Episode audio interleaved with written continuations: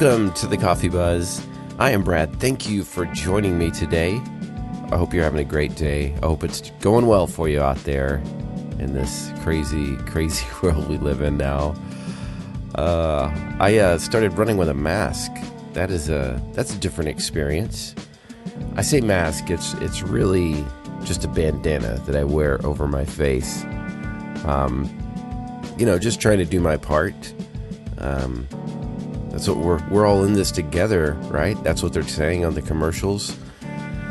Uh, apparently not though, because some people they don't like mask. Uh, I can't quite figure out why. You know, I was at the grocery store picking up some stuff, and most people had on the masks. There was a few that just, you know, hey, I'm gonna I'm gonna be me, and that's not a person that wears a mask. So they uh, but the overwhelming majority, we were masked.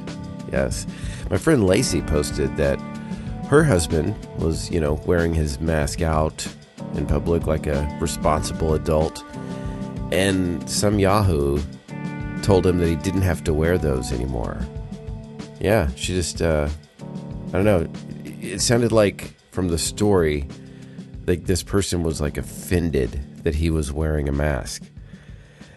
And I feel like there was a time when, or maybe I'm just romanticizing the past, but that people were just better about minding their own business. Is it just me? I mean, do you ever think about stuff like that? Like that people nowadays, and I'm not saying it's a generational thing, I'm just saying people of all ages now are way more concerned with people than they used to be. You know, back in I don't know the '90s, the '80s, you you name it. I can't pinpoint a specific time when people were not so obsessed with other people, but it's just uh, it's getting crazy how much that we think about each other. I don't I don't get it. I just think why why can't you just if someone isn't hurting another person, what does it matter? You know, even if this crazy lady, you know, doesn't think that we should be wearing masks during the biggest pandemic in a hundred years, why does she care? You know, it's even if it's not doing any good, it's it's certainly not harming anyone. But it doesn't fit into her little world of make believe science and make believe news. So she has to go popping off about how we don't have to wear masks. Uh, she sounds like she's part of the Y'all Qaeda, you know, not to be confused with Al Qaeda. Similar uh, techniques, but different. Um, Qaeda, they're they're the folks that are afraid of immigrants, uh, black presidents, Bernie Sanders, rap music, CNN, you know, but they're not afraid of COVID nineteen. I, I have to give credit where credit's due. I did not come up with the Y'all Qaeda. Uh, I heard it from Dan, whom I don't know if he came up with that or not. If he did, kudos to you. I'm, I'm kind of hoping that it uh, becomes a thing, though, because we, we need to call the Y'all Qaeda people out. Uh, I wonder if uh, they believe in murder hornets. Apparently, this is the first time in the U.S. that we have those amazing uh, insects. Yeah, they just they're this. I think they're like four inches long or something. Uh, they kill about 50 people a year in Japan. The sad part is the, the most threatening part is is that they have the potential to destroy the honeybee population. Just I think they just take off their heads literally. You know, just when uh, just when we thought it was safe to try to venture out, we got people not wearing masks and these crazy murder hornets. Although the murder hornets uh, are their natural predator is a praying mantis. They can they can take them out. So I am I'm definitely team praying mantis on this one because uh, I, the murder hornets they have a very big amount of neurotoxins and apparently it feels like you're being uh, like a small electrocution if you get stung by one of these little bastards. Yeah. Uh, right now they're in Washington. I don't think the last I heard they haven't spread, but You know, anything's possible in uh, in 2020. That's what we've learned. It's like uh, it's turning into Jumanji meets Black Mirror. That that's where we're at right now. oh man, the uh, the creator of Black Mirror, he is not working on a new season because he says, "quote We're already in dystopia." Yeah, he's gone to writing comedy. That that's how bad it is. Uh, I don't know if you watch the show. It's a Netflix original series, kind of a dark uh, view on uh, on our society and how technology interfaces with that.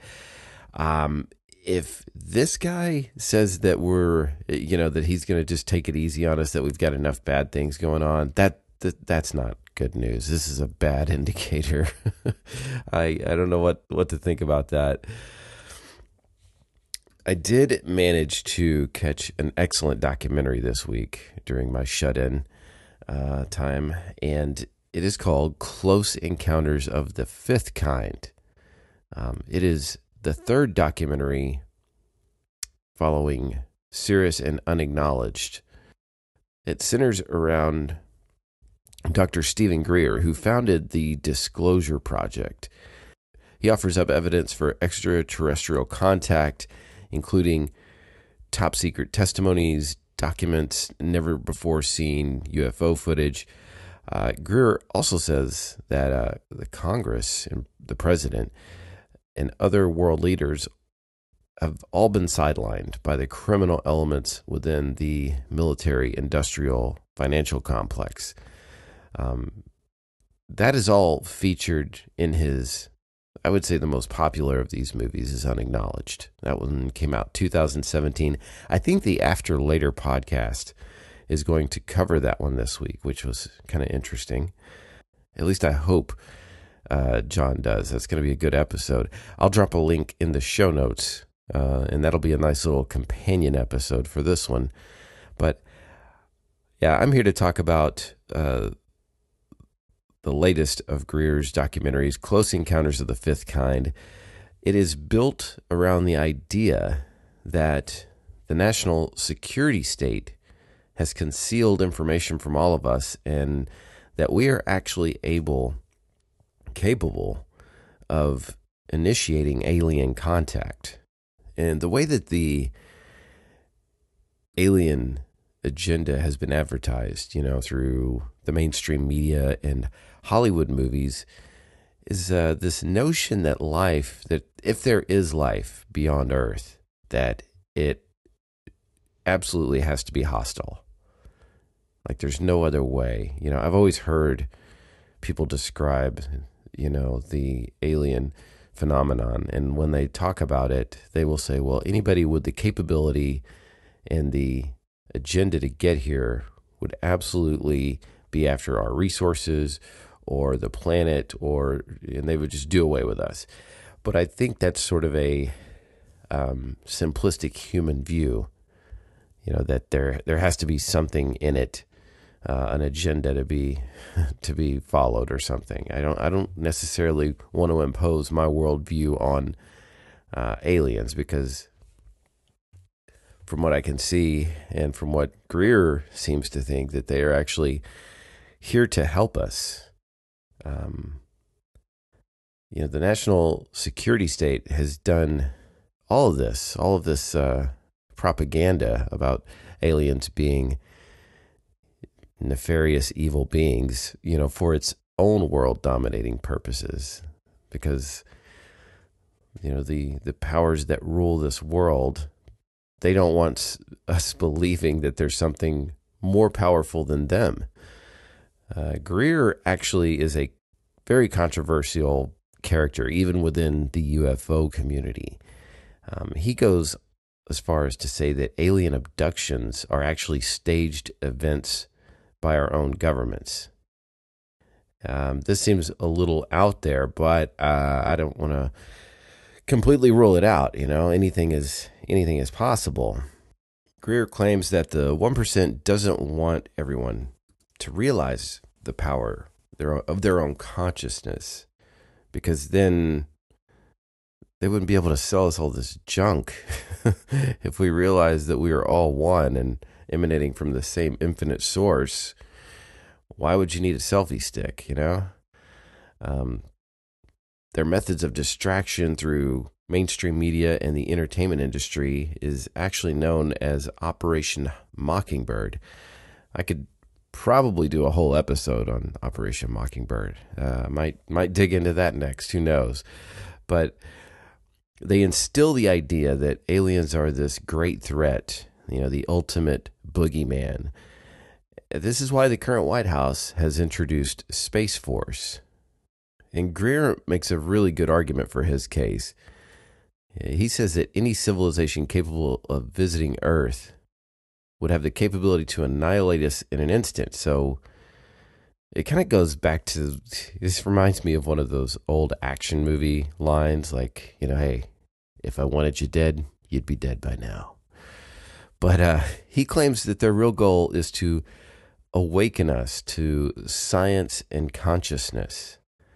And he says that their ability to disappear and reappear is because they are astral ships or astral astral versions of a craft and they're responding to human initiated contact. And when the consciousness of the human conducting these uh, protocols, he calls them CE5 protocols, one of the main tools that you use is meditation. You might be asking, uh, Brad, what are the CE5 protocols and how do I reach my alien friend? Well, step one, we go outside, preferably away from the city, away from the lights. Uh, step two, you get into your meditative state. And using your power of intention, you signal that you are ready to make contact. One of the things he talks a lot about is remote viewing.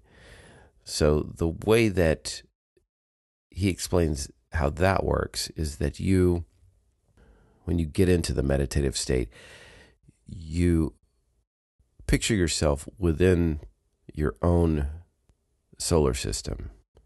So I'm on planet Earth. I'm three planets away from the sun. And you visualize that. And then you pinpoint down to the Earth exactly where you are located and this is how they find you. If he says if you're successful, you will see lights in the night sky that have moved like no other before. He uh, he also has an app that you can download. Uh, I haven't done it. I'm a bit skeptical and paranoid of apps and uh, what kind of data they're harvesting, but um, I do find this idea believable. There's there's a lot of YouTube videos out there that you can check out too. You don't necessarily have to get the app, but I'll include that in the show notes just in case you're you're feeling adventurous. Um, but I do like this idea, this concept that by getting out into nature and meditating, that I can add to the collective transformation of humanity, and that it's not just good for me, but it's good for everyone else and everything else on the planet and apparently beyond that as well. I will post links in the show notes for where you can find Dr. Greer's new documentary, Close Encounters of the Fifth Kind, as well as all the ways that you can get in touch with me. You can find me at the coffeebuzzpodcast.com, my own little weird corner of the internet. I hope you've enjoyed this episode. Thank you so much for listening. I really, really appreciate that and I will talk to you next week.